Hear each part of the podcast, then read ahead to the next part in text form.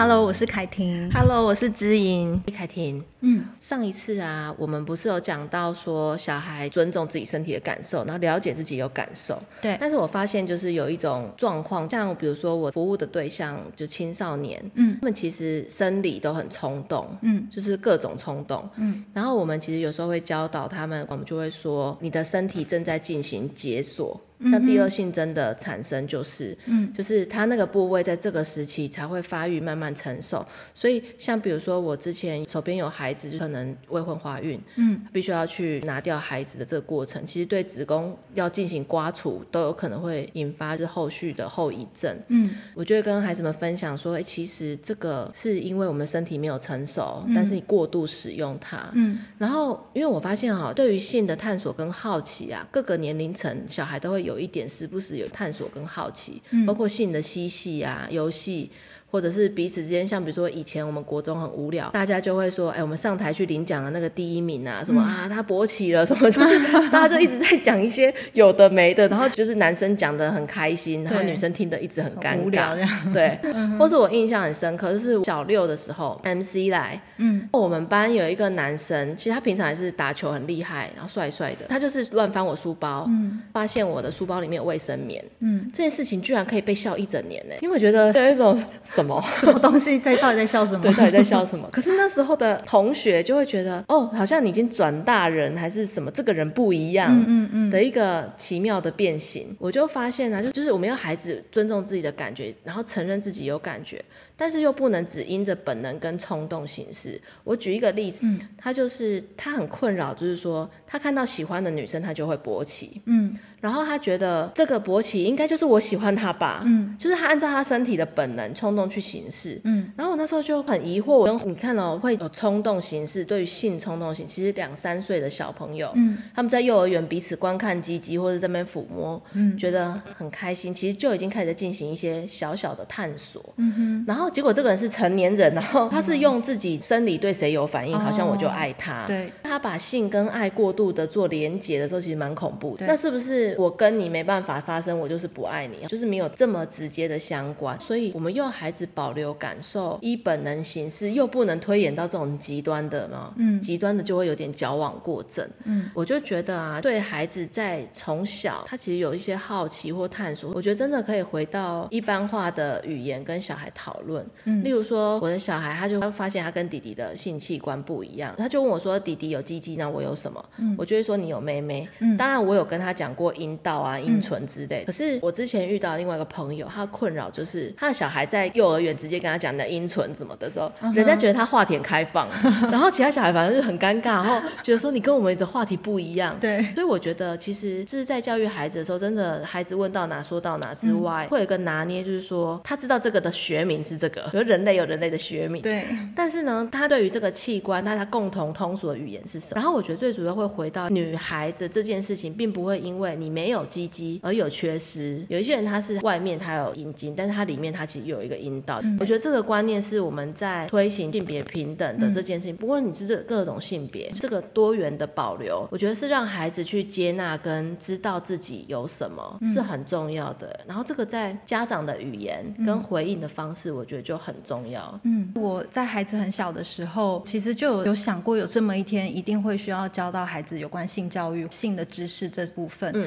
我自己知道我这一块涉略本来就是，我们从小我们看到电视在亲亲，赶快叫我们小孩赶快遮眼睛，对对对，赶快遮起来。我们自己当了父母之后，你才学得怎么当父母嘛。有了小孩之后，你才学得怎么去教孩子。所以我在他们很小的时候，我就有买相关的绘本给他们看，嗯，然后会跟着照着绘本的内容，就是念给他们听，然后引导他们去看到正确的性器官的那个名称。像刚开始我们看的那个绘本呢，它这本绘本它主要是在讲精子如何跟卵子碰在一起，然后如何形成宝宝这样子。嗯、那个时候孩子是初步知道，原来这个叫做精子，原来这个叫卵子，原来精子跟卵子结合会成为宝宝，然后原来精子跟卵子结合里面也会带有一些遗传的因子在里面。那它是非常非常简单的故事，我就看着故事，然后慢慢引导他们这样的观念。嗯，那这个是最初步简单的。我后来又买了一本比较就属于小学阶段的孩子看的。我觉得其实有些东西你提早给孩子认识，其实也没有什么不好。只要父母是用非常自在、非常平凡的态度跟角度去跟孩子说明，当然要转换一下你刚刚说的，可能用比较通俗的语言去跟孩子说明。像我们后来看的那一本啊，是有关女生身体的秘密，嗯，那里面就会讲到女生身体的结构，比方说内内什么时候会开始发育，然后卵巢什么时候会成熟，什么时候会有月经，月经剥落的情况是怎么样，它都有说明的很清楚。嗯，那我记得那个时候在讲到女生阴部的时候。我就会很正确的陪着孩子一起，因为其实对我而言那也是很新的东西。我们以前可能只有在上健康教育会去看那个就是性器官的那些结构嘛。我自认我们那时候健康教育老师他还蛮尽责的啦，他也是非常震惊的把它讲完。但是我觉得对我们而言都是太晚才接触这样这样子的性教育，所以在我孩子还小的时候，我就非常正常的态度跟孩子看那张阴部的图片，很正确告诉他这个部位叫做阴唇，然后这个部位叫做阴道口、尿道、肛门。等等的，我记得我的孩子啊，有好几次，因为他们也是觉得这很有趣嘛，他们就会说：“妈妈，男生有鸡鸡。”女生也有妹妹，对不对？说，但是女生其实也有鸡鸡，男生的鸡鸡是外显的，女生的鸡鸡其实是内藏在里面的。我就会告诉他比对那个男生的性器官的部位，例如男生的睾丸，对不对？就像女生的卵巢，这边就是产生精子的地方，那女生的卵巢是相对产生卵子的地方。再介绍什么子宫啊，对照阴茎啊，让孩子知道说，其实我们不同，只是因为它的外显的器官不同，但其实这两个都叫做是生殖器官。都是很重要的部位。我记得有一次，我的孩子跟祖父母在一起在车上的时候，呃，孩子就突然在讲到说，嗯。要有女生的卵子跟男生的精子碰在一起才会变成小宝宝。祖父母在车上就很尴，很尴尬，说为什么现在已经在讲这个了？是学校有教吗？我就很平静的回答说，我平常都有跟他们看书啊，用绘本介绍这些器官、这些知识，才觉得他们有松了一口气的感觉。哦，原来是这样哦，不是乱看电视看。对对。可是我觉得这其实也没有什么好吃惊的地方，因为我觉得这本来就是从小一点一滴父母要教给孩子的东西。我你这样讲，我。觉得很有趣。我上次我女儿就跟我说，为什么我的跟弟弟不一样？嗯，然后我就说，大家总要分工吧？为什么每个人要一样？就是我就用很诙谐、诙谐的方式说，我们要分工啊？为什么要跟一样？妈妈跟爸爸就不一样，为什么要一样呢？我们有这个超好的，对，他说他爸爸有那个超好的。我觉得这是我要学习的，就是幽默感其实很重要。孩子有时候也会问到说，妈妈你为什么有红红的这样子？嗯，那我就会告诉他说，这就是月经啊。然后哎，我们来看一下那那天书上我们有看到月经是怎么形成的。然后他们每次都会很好奇，妈妈我让我看一下你今天。那个红红的，嗯，我就心里想，一个月只有五天哦，我也可以看，这有什么好看的？好可爱啊你！其实我觉得我们不要把它想得太困难，也不用太加以强调。就像你刚刚说的，到什么年纪我们讲到哪里，解说到哪里，介绍到哪里就好。如果今天我真的也不知道该怎么解说，那我可以很诚实的告诉孩子说，我们一起去查。对，其实妈妈也不是很清楚哎，我们一起去查书。问了个好问题，对，我们一起去找答案。对，那当我们要一起去找答案的时候，孩子可能他就。忘记刚刚的问题是什么了。如果他真的忘记了，我们也不用特别去翻出来说，哎，我你刚刚说的是这个这个这个这个。如果说孩子下一次又在问的时候，我们再带着他，或者是说我们本来已经有找到答案了，再秀给他看。我真的觉得哪一个年纪小孩问到哪讲到哪很重要，因为你如果讲到他不懂的，他只会遐想。我跟你说，我们有一个理化老师，嗯、然后因为我们班有一个同学就是头发比较稀疏，嗯、班男生就会笑他说什么你的龟头啊怎么样之类，就是笑他的头。发，嗯，然后我们那理化老师听着就很不舒服，他是个男性，嗯，然后那一次他真的就是停下来，认真的跟我们讨论哪里是龟头，你知道我们反而全部的人都 超尴尬，就想说我们没有想要知道这么多，他是想要制止，对，班长他想要我们去尊重这个器官，对，但是我觉得他有点过分的介绍的时候，你知道全班真的超尴尬，这个氛围真的好奇怪哦，嗯，我就觉得在这个过程真的小孩问多少给国，或是说我们想要制止的话，怎么去拿捏那个。尺度也很很重要。嗯，你刚刚在讲那个看书啊，有一本书的里面有一个妈妈大肚子，对，然后生小 baby，对，旁边有一个医生的很可爱的图案，就在帮压肚子，嗯，然后妈妈就出现很痛苦的表情嘛，嗯，然后我女儿就一直问我说：“妈咪，她这是什么表情啊？嗯、在做什么？”然后我就跟她说：“这个妈咪在生小 baby 啊。”她说：“那她为什么这个表情啊？”嗯、我说：“你觉得她是什么表情？”她说：“她看起来要哭哭。”我说：“对，因为你看你头一颗这么大，嗯、你从妈妈尿尿的地方这中间伸出来，妈妈是不是很痛？然后所以很痛就会哭哭，嗯、但是生出来很值得，嗯，因为你这么聪明。嗯”然后我就觉得，你知道问到哪讲到哪重要。我如果这时候跟他解释阴蒂、阴道，你从那边妈妈跟你决定一起怎么出来，你要转几个弯，他可能觉得哦太多了。对对对，所以我觉得真的问到哪讲到哪是个智慧，然后。又不是说一直排斥这个问题，没有避讳的，嘿，又不是说一直说哎不要问啊，或是太早问了，对对对，等等的，大人自己要先处理大人自己的尴尬。像我就会跟他讨论说包补补的地方嘛，或是他奶奶会跟他说你你姑姑要藏起来，像类似这些，哎遮起来遮起来，那我就会跟他讨论说，因为这三点很重要，而且都没有发育完成。你看妈妈胸部大，你的边边就还没有发育好哦，嗯，还没有发育，我们要慢慢的像种植物一样，它就会慢慢被维护长大哦，所以别人不能看。然后他就说：“那为什么叫你姑姑呢？” 我说：“没有，你可以改成他姑姑，我姑姑，每个人的姑姑。”我说：“这是，这是胸部的意思啊。”对对对，然后帮他稍微是证明一下。啊，那我就觉得很有趣，就是真的大人的态度好重要，就是小孩去正确的认识自己。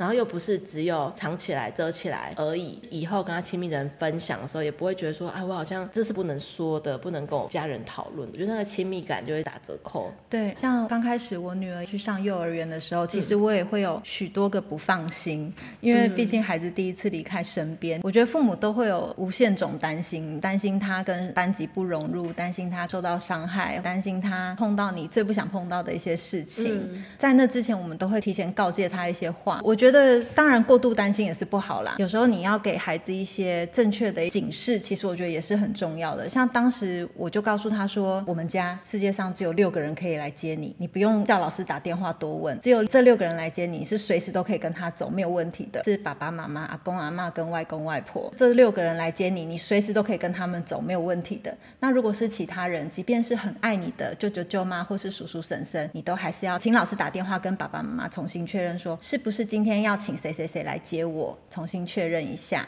没有爸爸妈妈事先先说明的话，你就是不能随便跟着别人走，不管是熟悉还是不熟悉的。因为往往我们知道很多社会案件都是熟悉的人，或是身边你常常看到的，甚至亲人好了，都有可能会做出一些比较侵犯的举动。所以那个时候刚开始他要上幼儿园的时候，我就一再的耳提面命，我们每次都会跟他说 哪六个人，哪六个人。但我觉得有时候这个适度的做真的是必要的，你要先让孩子事前。有一个什么样的情况，我可能要多加防备，这样子。嗯、对，这是事前帮小孩做好准备。还有就是像你有提到说孩子的感受，例如说妈妈摸你、抚摸你，你觉得很舒服，你喜欢给妈妈抱抱，你觉得这个是很舒服的抚摸。但如果今天其他人摸你，一旦让你觉得不舒服，不论是摸你的头、摸你的肩膀或摸你的手，只要是你觉得不舒服，你都可以随时说不要。真的，用孩子的感受来判断，你觉得不舒服的，你就立刻拒绝，或者是你可以立刻告诉老师。或嗯，回来告诉爸爸妈妈都可以。我觉得这部分我婆婆做的超好哎，她就跟小孩说，如果别人摸你哪里，你说 no，然后她就比这个 no，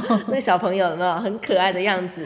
然后我就觉得这个整个家庭一起来教育孩子跟维护孩子，就让他去尊重自己是有感受的，嗯、允许他保留这个感受，嗯、跟你应该要怎么样怎么样，我们是一家人，应该要腻在一起，要亲在一起，那其实是不一样，因为孩子其实心里面就是有一个亲疏远近，然后这个亲疏远近。并没有什么不好，不熟当然就是要等熟了，混到熟才会真的熟啊。对，不然的话就会像我们在国中真的在教导人际洋葱圈 最近的，对跟那种遥远的邻居朋友，你也希望他按你赞。有可能吗？但不可能啊！可是，如果遥远的邻居朋友突然之间要跟你示好，嗯，或者是呢拿什么好处，你想要的好处，游戏、嗯、点数也好，嗯、或者是帮你买漂亮的衣服，那这是不是有鬼？嗯、他为什么要对你这么好？对，这其实都可以教哎。我觉得凡是我们小心一点，总是比较好的。事前一些教育都是好的，即便就是可能我们比较多心，我们比较多虑，但是多一点准备，有些遗憾是绝对不能发生的，因为那一发生就重来不了的。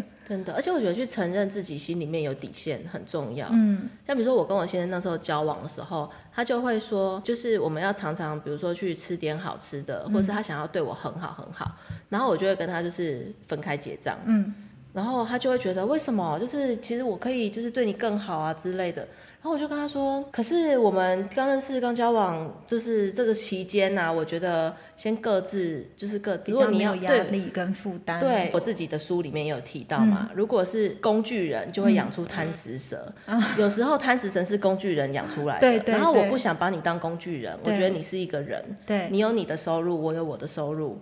我觉得我们都是有能力的人，才能够相衬，嗯，互相衬托，彼此同行。嗯，我不想要是一，就是我都很仰赖你、依赖你，嗯，然后最后你也觉得累了、心累了，嗯，结果有机会养成你对我暴怒，对，那也是很惨呐。对，所以我我又跟他讲说，哦，不好意思，因为可能我看过很多的案例都是这样，所以 对，然后我自己身边有一个朋有一些朋友是这样，所以我觉得我们各自是保留一点。像比如我们那时候租屋想要一起居住，嗯，我就跟他说，那你感觉你原本的租屋省一点。我那边的租屋也省一点，嗯，然后我还是照付，就是各自有一些我们的平衡，嗯，然后我发现，你知道这种平衡的关系啊，真的很难促成哪一方对哪一方暴怒，哎，对对对，对啊，就是我很少对我先生暴怒，他也很难有机会对我暴怒，对，因为会暴怒都是那种心理空间不见，然后我觉得这个就是各自，无论是性别角色上，或者是我们在社会中所谓的应该，嗯，你不觉得有些男生联谊，他就觉得我应该要通包，嗯，然后就是出尽全部的好处，把你买回。回家